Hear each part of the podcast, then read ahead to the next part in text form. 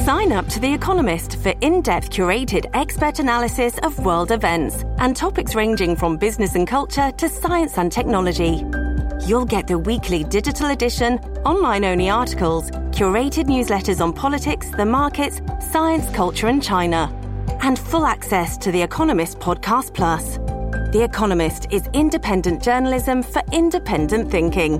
Go to economist.com and get your first month free.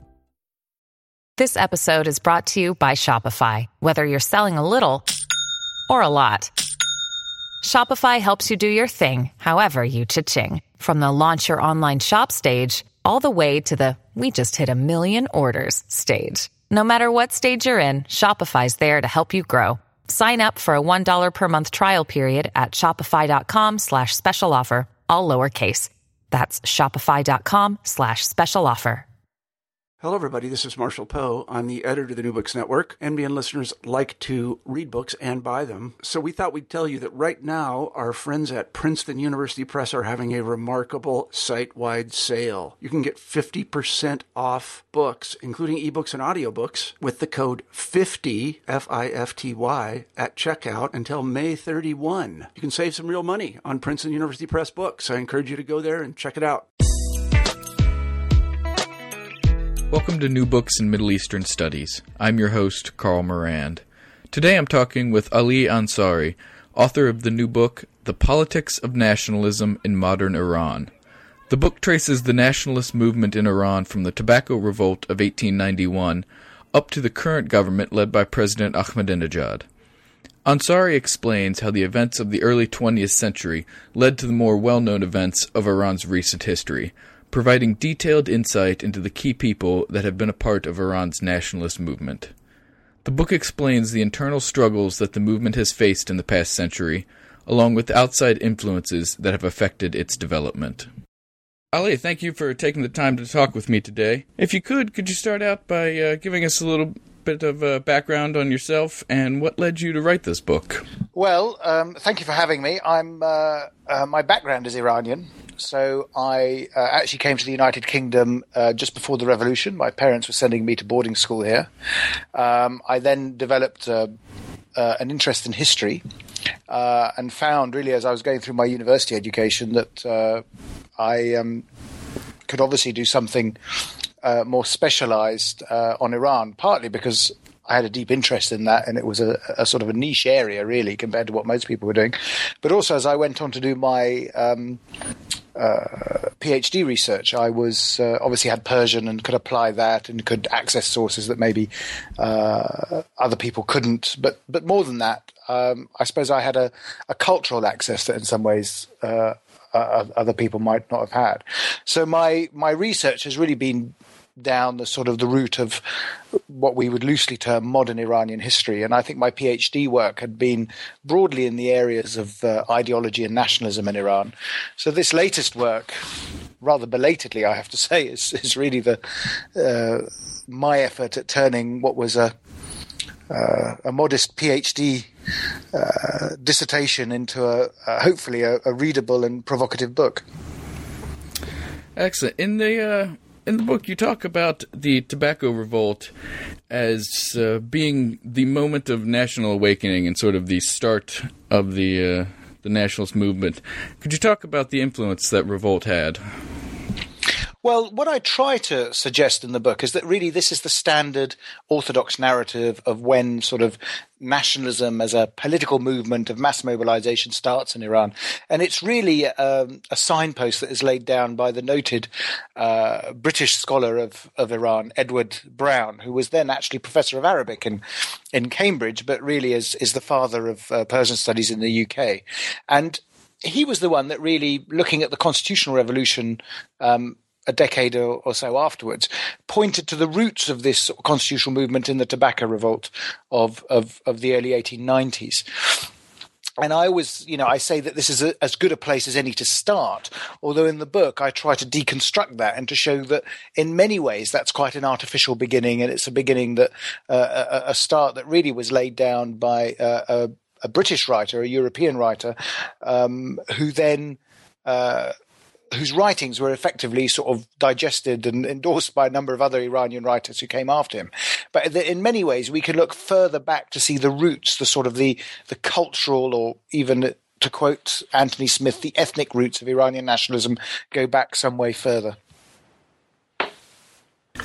You mentioned the British. Could you talk about the influence that European society and European governments had during the initial stages of the nationalist movement in Iran? Well, one of the things I argue is that traditionally nationalisms in the Middle East, not just in Iran, are seen as antagonistic to Western colonialism, Western imperialism, and they tend to be seen in conjunction as a sort of an attempt to sort of free from the shackles of imperialism, and therefore very much defined against Europe. What I've tried to say is that the relationship is a good deal more subtle than that, and that this black and white relationship simply did not exist. That what you had was a series of intellectuals, in Iran in this case, who, yes, wanted to find a way to reinvigorate what they considered to be rather stale political and social systems in their countries, but that they were very much shaped by a vocabulary that they inherited from Europe. And what I argue is that this vocabulary came from the European Enlightenment, largely the 18th century European Enlightenment, and drawn really from a lexicon that shaped the Anglo-American Enlightenment of the period. It's not something that people look at too much. We tend to always see that nationalisms were born in the French Revolution, and it was the French view of the nation and the state that was adopted by Middle Eastern nationalists. I'm trying to shift that focus slightly differently, and to say actually there were other legacies that they drew on. That's not to say there wasn't an antagonistic relationship to some extent with the Europeans, certainly in their political manifestations and their attempts to control resources in the Middle East. But it's just to also argue that the relationship was not quite as confrontational as some later nationalists would have us believe. Interesting. I think, yes, many people would be surprised to read about the connections with the American Revolution and the American sort of experiment. One of the things, if I can elaborate on this, is that quite a few nationalists, and this also applies to the early nationalists, it also applies to the Ottoman Empires, to Iran, had joined the Freemasons. Now, if you join the Freemasons and you belong to what they considered to be this sort of international or transnational sort of intellectual brotherhood, you bought into certain ideas. You bought into certain ideas about religion and superstition.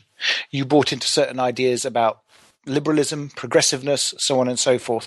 The notion of government, what it means to be a republic, I put that in inverted commas because it has very particular meanings at the time. Basically, a government, a central government restricted by law. And what they emphasize is that in order to progress, you need, and what I argue in the book is this move, as in Europe, from a republic of letters to a republic of laws. This is very much derived from a sort of an Enlightenment project which we see reaching fruition during the American Revolution, but also in a sort of a Whig tradition that you see in Great Britain.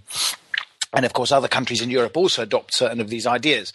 But it's actually not entirely indebted to the sort of the French model of the post-French revolutionary period. It does have a debt elsewhere, and that's simply what I'm trying to highlight. And it's very clear in the writings of many of these individuals that the model they look for is a sort of a constitutional government in which government is limited by the rule of law, and that's what they really obsess about. So it's an interesting development and an interesting legacy, and one that regrettably has largely been lost in more recent scholarship. What do you think going back in time to the early 20th century would have been the ideal system that the revolutionaries would have tried to put in place if they, if wishing would make it so? Well, I think they were fixated on the notion of a republic. And a republic could be either the model that was taken in the United States, or, and this was their preference, I would suggest, really a republic on the model of the constitutional monarchy that was developed in Great Britain. And what this meant really is obviously the monarch restricted by laws, in which it's a parliamentary system and a separation of powers. These individuals drew heavily on the writings of people of the 18th century Enlightenment, they were, interestingly enough, very fond of David Hume, which was quite a surprise to me, actually, at the time, because David Hume is a well-known atheist. So, you know, the reason they liked him is because he really challenged this notion of superstition, really, in the way in political systems worked. But also they drew on French writers such as Montesquieu. They were other writers such as Voltaire. They didn't always get to grips with them as well as they could have. But what was interesting to me is that they were more familiar with them than I had initially thought.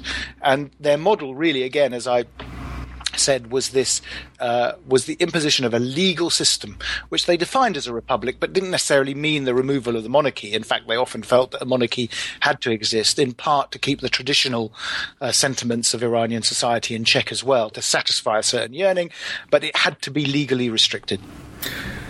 Do you think they saw the continuation of a monarchy as sort of a temporary measure to maintain stability, or was that something that they envisioned long-term would stay in place?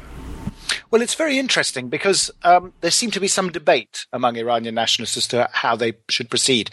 A very interesting little vignette that comes out is in 1924, when they start to discuss about, you know, an abolition of the monarchy and to set up a republic in its purest form. What they do is they go and scrutinize the American Constitution. So they go start reading it and find out, you know, what can we learn from this? Brief moment, I have to say. I think, by and large, most of them are realistic enough to know that what they need is a monarchy that's basically represents authority, the consolidation of authority, before they can move to another stage. I mean, what bothered them in many ways was their attempt at constitutional government faltered on the fact that actually they didn't have good government in place in the first place. There was no point restricting an authority that had no authorities. What you had to do is to actually step backwards and establish good governance, and this could often be of an authoritarian nature, but the fact is, if you didn't have a consolidated, unified authority, you couldn't then move on to stage two, which was to restrict it. In the American case, of course, the Americans had inherited a political system from Britain, so therefore, you know, they could move straight on to stage two, which is restricting it. From the Iranian case, they felt actually that they had no central government, and therefore they had to build central government in the first place. And as a result, this is why when the Pahlavis come in, when Reza Khan becomes Reza Shah, he is actually widely supported by the intelligentsia, because he's seen as the strong man who can restore a sort of central authority and bring centralized government to Iran, which can then be constitutionally limited. Of course, in that case, the limitations were never really imposed. They were able to get through stage one, but not really much down the route to stage two. Could you talk a bit about Taghizadeh and particularly his list of prescriptions, which I found very interesting to read, and his influence on the nationalist movement? Taghizadeh is an enormously controversial figure, but he's controversial in large parts because he's not only an intellectual, he's also an activist. And the truth is, when you mix the academy with politics, you always get controversy. I mean, there will be people who always criticize what he did, or at times what he said. He's not the only person to have laid down these prescriptions. There was another group that did something quite similar, but his have become very famous, largely because of one prescription. I think it's number 3 on the list, where he says that Iranians must adopt all the means of European civilization, and that's an important qualification, by the way. European civilization, both sort of mentally or rationally. Some people translate it as spiritually. It depends how you want to translate the words, and in sort of cultural terms. I mean, basically materially and in terms of thought processes. Now, people have said that this is a horrendous, you know, I mean, this is, they've argued very strongly that, you know, this shows how he'd sold out basically to foreign powers. Of course, what most people do is they take that one prescription outside the other 26 or so he has. If you look at the others and you put it in context, you'll see at the same time he says one must protect the Persian language, one must promote history. Well, you know, I mean, he basically is quite clear that, you know, he's not saying for a wholesale, basically, adoption of European values as a whole. The key, I think, to understanding him, and this is what I why I argue very strongly for this idea of the Enlightenment, is his preoccupation with the concept of civilization. That what he's saying is that Iranians need to adopt essentially the norms of civilization, in this case, as he sees it, the continent that has achieved most so far is European civilization. He's not talking about European culture as a whole.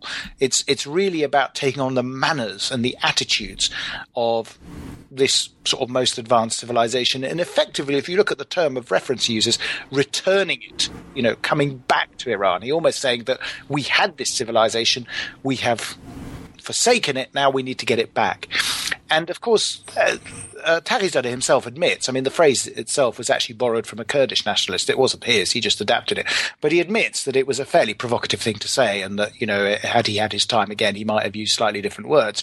But he does say that at the time when he put it in 1921, the situation was so bad that, in his own words, he said, I had to throw a sort of an intellectual hand grenade into there and get people to wake up to realize how bad things were. So this, again, I think is one of the problems, as I said, of mixing politics with sort of intellectual life, and one of the misreadings that comes. He, you know, later on in life did admit that it was probably a statement too far in terms of the words he used.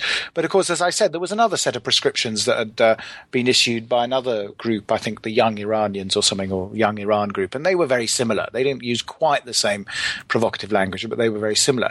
And these represent really the clearest sort of the clearest manifesto for Iranian nationalism that we have. A lot of people complain that there wasn't one, but there clearly was, and they'd written, you know, there were long formulations. And if you look at them in the context of their time, they're very heavily influenced by this sort of ideas of the Enlightenment. I mean, education is absolutely central.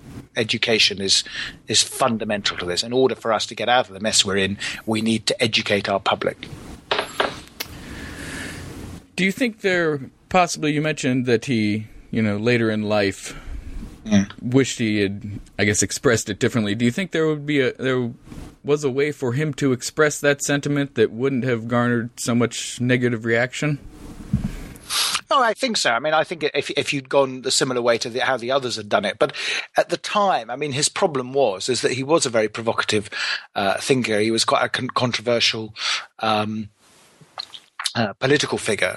And I mean, to be perfectly honest, the reason why he's been much maligned in retrospect is because many people on the left, both on the sort of hard left and the hard right, if I may put it that way, really disliked him. I mean, they saw him as too Anglophile. They saw him as someone who'd was emblematic of everything that they'd come to dislike. In fact, as an example of his time, what he said was not actually that shocking. I mean, that's what's interesting.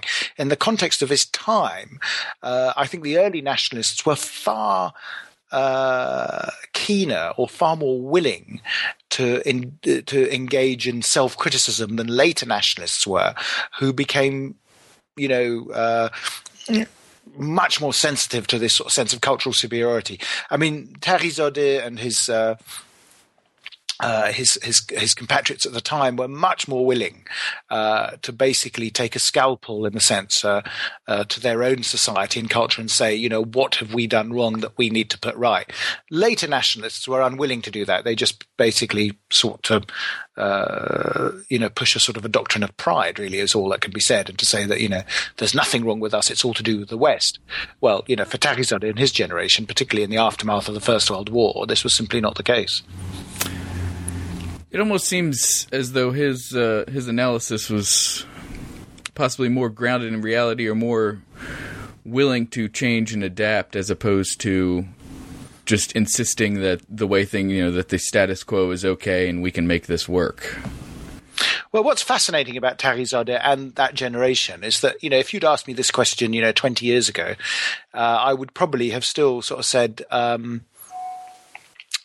you know, he was wrong, and he'd sold out too much to the West. I mean, you could see that attitude, and certainly in Iran in the aftermath of the Islamic Revolution, where there was a heightened sort of sense of, you know, self-achievement, independence, so on and so forth.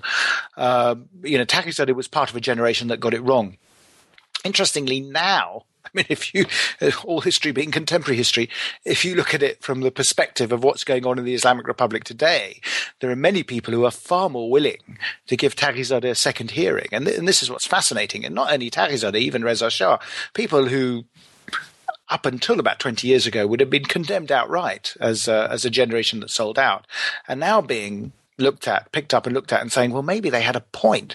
You know, I mean, maybe, you know, we haven't got grips with our problems. And that's why I think Taghizadeh is actually on the way back. Could you talk a little bit? You mentioned David Hume. Yeah. Could you talk a bit about the influence that religion had for the early nationalists and the sort of balance they tried to strike with regards to religion and governance? Well, one of the great myths of the early nationalists is that they were a-religious, or actually atheistic. And, you know, they were against religion and they, you know, radical nationalists, secular, so on and so forth. I think, you know, what recent scholarship has shown and what I've tried to sort of extend is this view that, first of all, being secular doesn't mean you're atheistic. I mean, there was a view that being secular meant that, but that's certainly not the case. I think a lot of them were what we would broadly call secular, again, in the Anglo-American model, not in the French model. That is, that there should be a separation of religion from politics, but religion is an important part of life. It just shouldn't be politicized.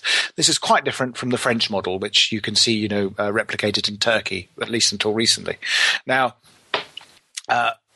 this view that these early nationalists were all anti-religious is simply not true. I mean, the mere fact that a large majority were Freemasons will provide you, you know, with evidence of that.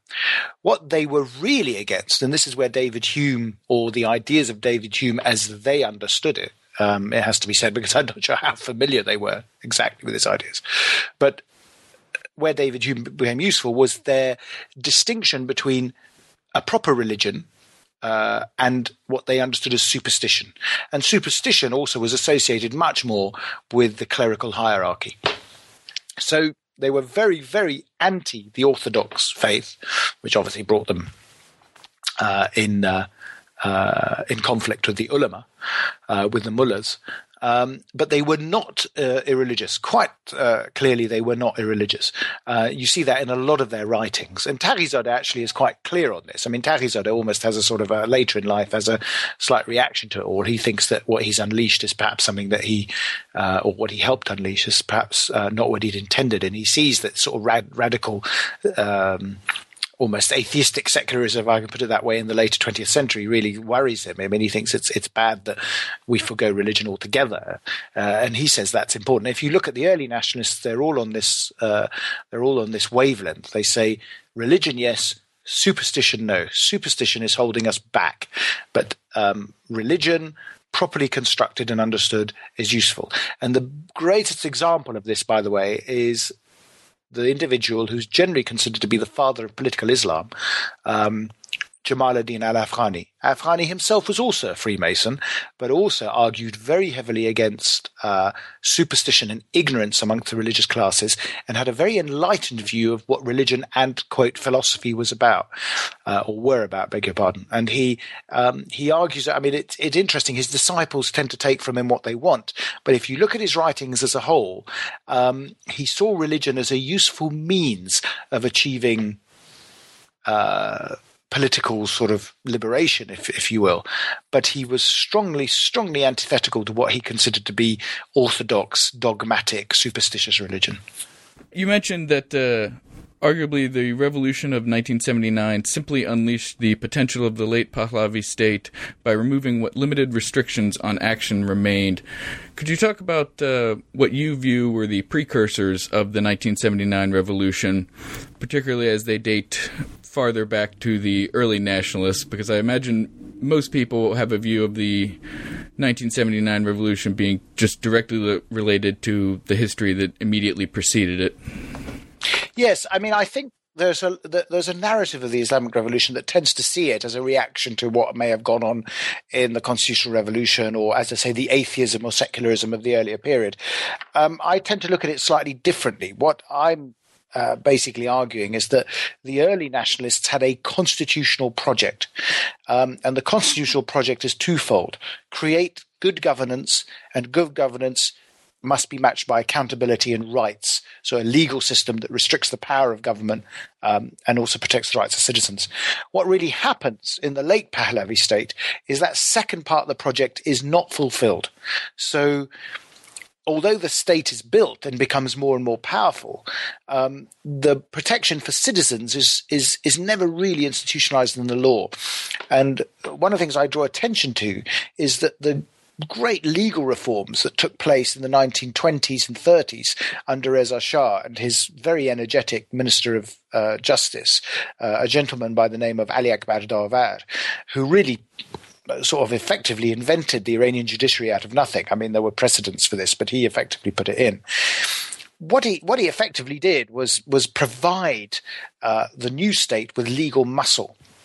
But the second aspect of that reform, which was to protect the citizenry with sort of rights in the face of this stronger state, were not achieved. They weren't achieved by the time Reza Shah was deposed, and his son also failed to really move ahead with this, such that in the Islamic Revolution, what you have is charismatic leadership, which basically is not constitutional in a way in which the nationalists had previously thought. It's predicated in some ways on the idea of monarchy as that Muhammad Reza Shah had developed. So Reza Shah's son also moved into the realms of a sort of a spiritual religious monarchy, and he had some rather vague and perhaps woolly notions of what a monarch was meant to be about, but it was all about some sort of a divine right, and he father knew best, and so on and so forth. It certainly didn't involve the law in any way that the early nationalists had. So what you have effectively is a strong state, an increasingly strong state, by the end of the 20th century, financed with oil wealth, which is giving that centralized authority a huge, much more power. And then in the revolution, of course, any other restriction that might have even been in theory put on it, be it, Western opprobrium, the Shah at least had a desire not to offend anyone abroad. In the Islamic Republic, even that's discarded. And what you have is a guardianship of the jurist, this velayat-e faqih system, replacing the monarchy, but with much, much more extensive powers. So in a sense, you have a modern state with this charismatic leader on top of it who can exploit it to the full. I mean, basically, he is able to use this state in any way he sees fit without any sense that there are restrictions on his power. And to add to that, by the way, the religious zeal that comes through in this early period, it gives the Pahlavi state a huge amount of dynamism and energy. Unfortunately, and this is the bit that most people don't get, they don't reinvest in the Pahlavi state. They take a lot out of it. They don't reinvest in its institutional structures, such that we get to a situation now where actually the state as was being built in the 1920s and 30s is almost derelict. I mean, it has very few systems of accountability or checks and balances or anything remaining, and it's become a very personality-led government. That's interesting, because you mentioned in the early stages they were looking for sort of a strong central leader, strong central government and then be able to sort of impose checks and balances and, limits. And it seems as if they've achieved the strong central governance and then almost just sort of blown through that without the ability to have any restraints placed on it. That's exactly the problem. Is basically what they've done is they've achieved stage one, but we're never able to get round to stage two. And there were obviously different reasons that that caused this. I mean, many of the early nationalists obviously didn't live long enough. I mean, let's give you one example. I mean, one of the reasons that they were not, that they were much more enthusiastic in some ways about strong government was they simply said, we don't have an educated public. How can we have a republic or a democracy when nobody's educated, nobody can read or write or whatever? So what we need to do is establish education on a massive scale. Now, in order to do a lot of these big projects that they needed, big sort of institutionalized projects, not infrastructure in an economic sense, but infrastructure in a social and educational sense, you need someone strong at the helm who can push all these things through.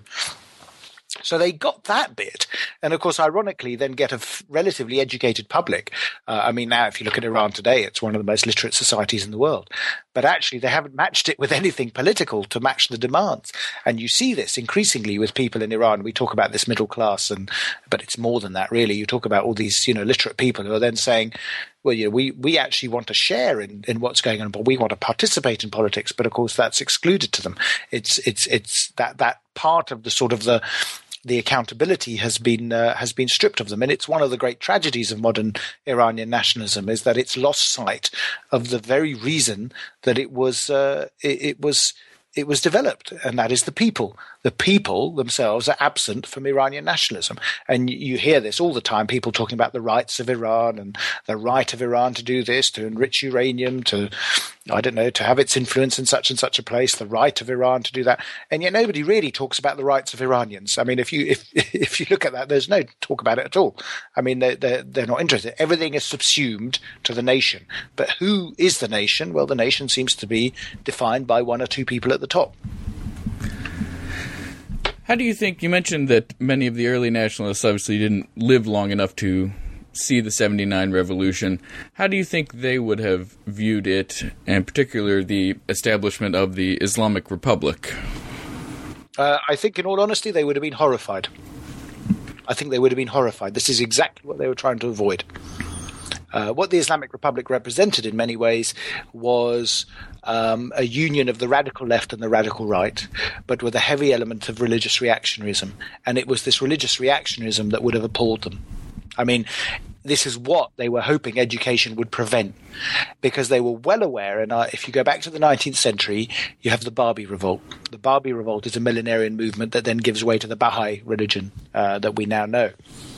Now, a lot of them, while they were horrified at the level of violence meted out to the Babis and later the Baha'is, and thought this was astonishing behavior for a civilized society, they also were very critical of the fact that in, quote, a modern country, someone could come up and claim to be the Messiah. I mean, they sort of said this is just superstition. What the hell are we doing? We have to find a way to educate ourselves out of this sort of superstition. I mean, they had this very ambivalent, I suppose, relationship to Babism in that respect. It both provoked a good reaction, but it also generated a certain amount of skepticism and uneasiness.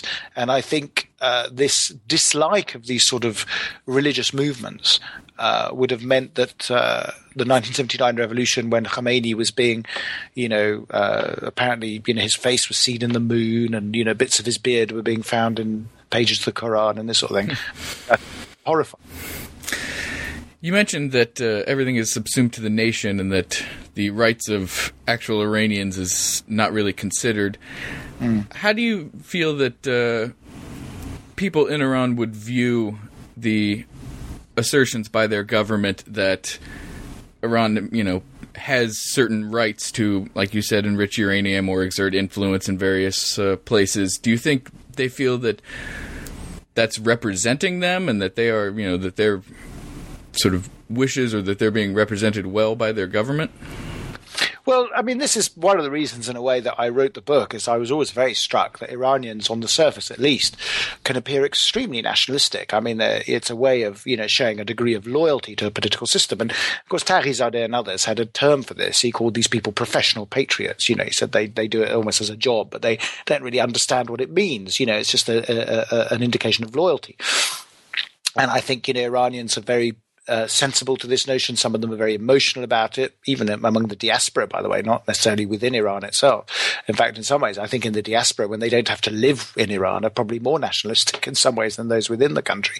I think in the country, there are strong opinions as to what nationalism really means. And I think there's a strong sense of agreement about, the right to enrich uranium. But I think many young nationalists now in Iran also say there are many other rights that are completely ignored, and you can't subsume everything down the right to enrich uranium or the right to do something in a very abstract way without actually dealing with very tangible individual civil rights. It seems to be a big contradiction for them, and I think there's a lot of skepticism among certainly sort of intellectual nationalists, if I can put it that way, those who've looked at this in a bit more depth, and also among, say, students and others, at the government's claims at the moment to be representing the nation. But it's also an interesting reflection on where the Islamic Republic is going, because, of course, they've depended on three aspects of legitimacy, principally, of course, Islam. Then they've argued also that they're a republic. Well, those two planks have largely been knocked down. I mean, they have very little credibility in the field of, projecting Islam. I mean, because a number of things they say are so strange, according to standard Islamic doctrine, that people find it quite awkward. Well, the Republican element has also been, knocked down. I mean, if you look at the 2009 elections, it doesn't look good for them. So the one thing they have to rely on now is nationalism, and they've obviously been using that, with wild abandon. And of course, it works. And one of the things I say in the book is I say, if religion was the opium of the masses, well, nationalism has proved to be a much more energizing drug, and the government uses. And it works, it works. But I think when people sit down and think and they say, well, what does it mean to be Iranian?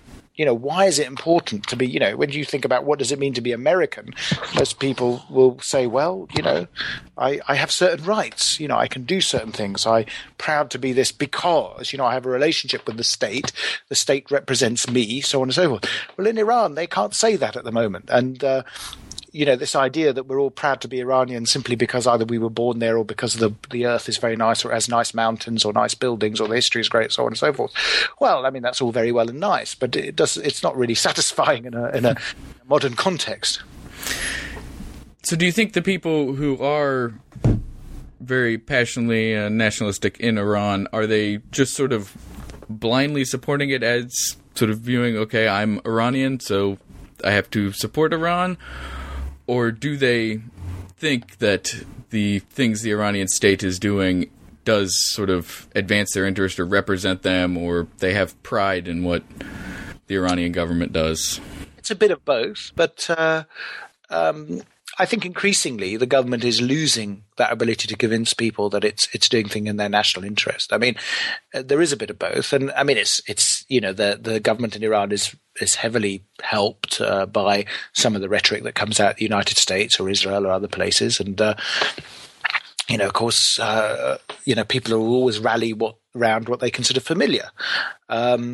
But, an American friend of mine would always say, I mean, one of the hostages, in actual fact, at the time, he always used to comment on how perverse the whole situation was, that on the one hand, they'd be shouting all sorts of obscenities against the United States or the West and, championing Iranian nationalism. And almost with the next breath would tell him, can I have a visa? Now, this sort of contradiction is shows that actually even the nationalism that exists in Iran is perhaps what we might term a soft nationalism. It serves a political purpose, but it's amazing how flexible it can be when push comes to shove. And I think this is what Taghizadeh argued against, and this is where he's very useful. I mean, he says, patriotism. I think I quoted some in the book. He says, patriotism, or brackets nationalism, I translate as patriotism, cannot be imposed from above. It can only be built on the foundations of justice. And I think so. I can't remember the exact quote. But he basically says real patriotism, real nationalism can only be built from the base up. And really, again, through a sense of social justice. Mm-hmm. Well, it seems like any nationalism or patriotism that is imposed would be short-lived and artificial and wouldn't receive much, strong support. It's amazing in the sense that I have to say that in Iran, one of the fascinating things for me, and I say in the introduction, is how nationalism as an ideology is so pervasive in the discourse of the country. I mean, when they want to abuse you in Iran, they don't call you an infidel or don't call you a sort of religious slur. They always call you a traitor. I mean, that's, the language is all, whether it be praise or whether it be abuse, is always done in the language of whether you're a true patriot or true nationalist or not. What I've tried to do in the book is to really say, well, what does that mean? What does that mean? This language is used very loosely, but what does it mean really, to be an Iranian in the modern age? And I think the early nationalists had a pretty good shot at it, actually. I mean, I think they pretty much had it summed up. What they failed to do, really, was to be able to implement it. And one of the reasons that I think they found was that it's one thing to talk in your ivory tower about what nationalism means and to have this sort of republic of letters. It's another thing to begin to actually put it into practice and to, you know, to spread the good news. Because the minute you start to disseminate things and it becomes a more popular movement in terms of the numbers, obviously it becomes diluted. The message becomes diluted and in some ways more radical. You have to simplify it. Everything becomes a bit more tabloid, if I can put it that way, rather than deep. And it was always a problem. It was always a problem for them. They could not reconcile this. You know, on the one hand, we want to educate everyone, but actually to educate millions of people means in some ways we have to simplify everything. How do you simplify everything? Well, it starts to go into sort of catchphrases, if I can put it that way. I mean, it loses meaning. So as you expand, the meaning becomes diluted. And I think, you know, that's where the project in some ways hit what we might term sort of friction. It wasn't able to achieve all that it wanted to achieve in the first instance, at least.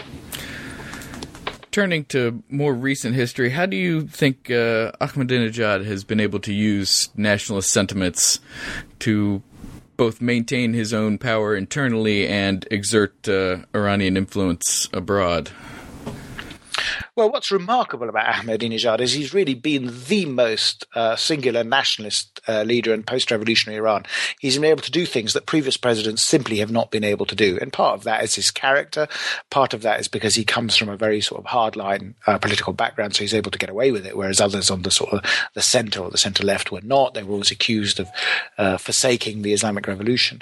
And Ahmadinejad, for the reasons that I sort of cited earlier, because of the failures of that Islamic legitimacy or the failures of the Democratic,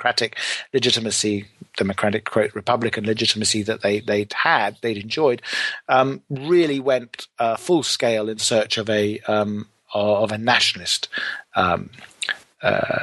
ideological sort of platform and legitimacy, and he's used it in an extraordinary way. I mean, to the extent that he's not been shy about using pre-Islamic symbols, not been shy about, having mock-ups of Persepolis to greet President Putin in 2007 as he was. He arranged for the Cyrus Cylinder to return to Iran for the first time since the Shah had his notorious, but at the time his great bonanza in Persepolis for the 2500th anniversary of the Iranian monarchy. And, you know, when you see the video of this unveiling of the Cyrus Cylinder in Tehran, I mean, you think that Ahmadinejad is almost in tears. What he does, of course, is he says Cyrus, you know, the great pre-Islamic founder of the Persian Empire, he basically defines him as a sort of a pseudo-Muslim. I mean, it's quite entertaining how he tries to marry these several different strategies together, and he legitimizes Cyrus, but by basically saying was that, you know, by basically arguing that he's a Muslim before Islam, and therefore he's legitimate. But of course, for many Orthodox Muslims in Iran, particularly in the hardline government, they all find this a bit strange, and they, they don't like it. But in a way, they see Ahmadinejad as trying to keep the people on board. It does, of course, give you a very good indication of where popular sentiment lies these days, that the government thinks it's necessary to go down that route. In recent years, there have been several confrontations that Ahmadinejad has had with the religious leaders in Iran. Do you think he'll be able to maintain his power and his popularity, or do you think that people will stop siding with him? I think Ahmadinejad's popularity was always a little bit artificial. He had a strong support from the supreme leader. He had strong support from the various hardline organizations in government. He spoke, in a way that appealed to popular sentiment. But of course, at the end of the day, he's made a complete mess of the economy. He hasn't handled the international relations particularly well. All this populism has really come to naught. And just as this sort of support that he had, in my view, was always very soft, so too, when going gets hard, he'll start to lose it.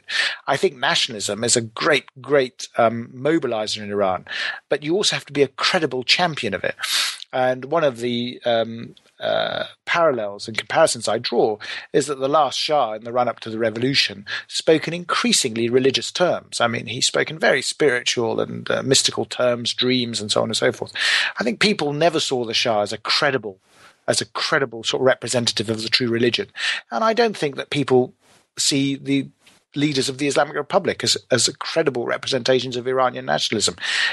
They've released that genie out of the bottle yet again. I think they would have had difficulty suppressing it, to be honest, but it's now come out full strength. And I don't think that Ahmadinejad will be able to ride that tiger for much longer. Do you think there are currently any leaders or potential leaders in Iran who could fill that role as credible nationalist leader? I think there are a number. I mean, I think there are a number even within the Islamic Republic. I mean, it's you know, the longer this goes on, the more difficult it becomes. But, you know, for example, Khatami had always represented a strong Enlightenment project in Iran, not entirely understood by everyone. But he had the mantra, and he was the one that promoted the mantra, Iran for all Iranians. I mean, this is actually in some ways the first time that such a bold statement had been made. Of course, Ahmadinejad, ironically, given his, quote, nationalism, rejected this. You know, this idea of Iran for all Iranians was a bizarre statement as far as they were concerned, which, you know, contradicts his nationalist credentials. But I think there are others who quite clearly have a much more nationalistic approach and probably more credibility. Now, you know, whether future leadership you know, will come from the established, you know, the known quantities in the Islamic Republic or from elsewhere is something I'm, you know, not clear on. I certainly think that in the first instance it's probably more likely to come from those leaders in the Islamic Republic who are currently categorized as dissidents, by the way, but, you know, they will be seen as certainly more in tune with the national interest. So even someone like Mir Hossein Mousavi, by no means a perfect choice, but nonetheless someone who's been under house arrest, who may have won the election in 2009. He could basically, you know, certainly be brought out of house arrest and basically asked to head up a government of national unity, for instance. In fact, Rafsanjani has already said that. Rafsanjani has tried to promote a government of national unity. Whether that's credible, of course, in terms of the popular mood, is another matter, but certainly I think the people will, you know, are not keen really for a major political upheaval in that sense, and will probably go for a degree of compromise as long as it also had sufficient credibility for them to believe it. You mentioned earlier that Iran has a educated and literate middle class. In the near future, do you see them being able to participate more in the political arena in Iran? Well, I think if Iran is ever to be able to reach its full potential in a political and economic sense, it will have to. I mean, it's just a simple fact. I think under Rafsanjani and Khatami, they used these people very much in a technocratic sense. That is, you know, get involved, but don't get involved in politics. Just get involved in running the country, administration rather than political. I think in the future, if they really want to make the most out of the potential Iran has, they will have to allow a degree of participation in the politics of the country, not just in the administration. At the moment, they're not involved in the politics or the administration, which is why the whole thing is just such a disaster. I mean, even if you look at the central bank or other things, I mean, you see that actually the people in charge are clearly quite incompetent and aren't able really to handle things. Eventually, you know, what they will ask, I suspect, is they will ask these people to come back to sort of like administer. My sense is they will say, well, no, we're not just going to come back and administer. We want certain rights. And this is the interesting thing. There is always a question mark, but, you know, they will play the nationalist card and say your country needs you. I think the critical factor will be is they will say, good, my country needs me, but this is what I want in return. And the minute they say that will be the moment when Iranian political maturity, if I can put it that way, begins. Obviously, in recent history, the past year and a half, the Arab Spring has been the big news out of the Middle East. Do you see something in that vein potentially taking hold in Iran, or do you think the state is too strong and would be able to control such a popular uprising? I think the state is strong, but it's fragile, and it's becoming increasingly fragile. So in some ways, or another word people use is brittle. So it has all the veneer of this strength. It has a strong coercive force. It has a fairly corrupt judiciary that basically does as it's told. It's not afraid to use force. But on the other hand, it's it's weak in a number of areas. Economically, it's weak. It's not popular by any stretch of the imagination. People have a deep suspicion of it. If you look at the run on the rial, for instance, recently, is this purely an economic crisis? I don't think so. I think this is a crisis of confidence. It's a crisis of political confidence, principally, that people are saying, we don't trust you anymore. We don't think you have the solutions. And therefore, they're running for cover in the dollar or whatever else they're looking for. So there are serious structural problems there. And if you listen to the likes of people like Nikki Keddie and others who work on revolutions in Iran, they'll tell you that Iran in the 20th century at least has been amongst the most revolutionary of countries. I see no reason for that to change. I think the government is well aware of this, which is why it constantly huffs and puffs and says that, you know, any repression, any uprising will be crushed. I think sooner or later, this cycle of protests that we've seen from 1906, or let's say 1892, 1906, then the 1950s or earlier, 79, and then the sequence, you know, it normally happens maybe a generation every 10 years. It's happening, I have to say, with increasing frequency. And I think this reflects also the intensity of the problems, the education of the public, other factors that previous generations did not have, the means of communication, technology, all sorts of things mean that actually ideas are being circulated much more vigorously than ever before. And if you combine that with the economic malaise that is clearly setting in, it's a recipe for a certain amount of combustion. Well, Ali, thank you so much for taking the time to talk with me today. Before I let you go, could you talk for a few minutes about what projects you're currently working on? Well, at the moment, one of the things that interested me when I did this project was really historiography, and I was always interested in the way in which nationalists had sort of defined history in Iran, how they saw their historical legacy and how that fed into identity. And I think one of the areas I want to really explore more, and I think there's an enormous amount that can be done. I just there's so much literature coming out of Iran now. I mean, a lot of papers, documents, collections that it would have been quite difficult to get hold of previously over the last few decades, and certainly through the hard work of a number of individuals in Iran, have now been published and are now much more accessible. It also helps, of course, that the rial is so weak in Iran today, because it means a lot of this stuff is now purchasable and we can bring it abroad. But it means that for scholars and historians of Iran, there's a lot more material there available. It means that a project looking at the uses and abuses of history, if I could put it that way, in modern Iran becomes much more feasible and much more accessible. So that's really where I'm looking at, and I have a number of projects. I think the next one really is to look at how particular moments in Iranian history have been interpreted and reinterpreted by Iranian historians in the 20th century, and how they've been used and abused for political purposes. Excellent. It sounds very interesting. And thank you again for talking with me today. Thank you very much, Carl. Take care. Cheers. Thank you for listening to another episode of New Books in Middle Eastern Studies. And thanks again to Ali Ansari for taking the time to talk with me today about his book, The Politics of Nationalism in Modern Iran. You can follow New Books in Middle Eastern Studies on Twitter, where we are at New Books Mideast, and also on Facebook, as well as through our website, newbooksinmiddleeasternstudies.com, where you can find links to subscribe to our show.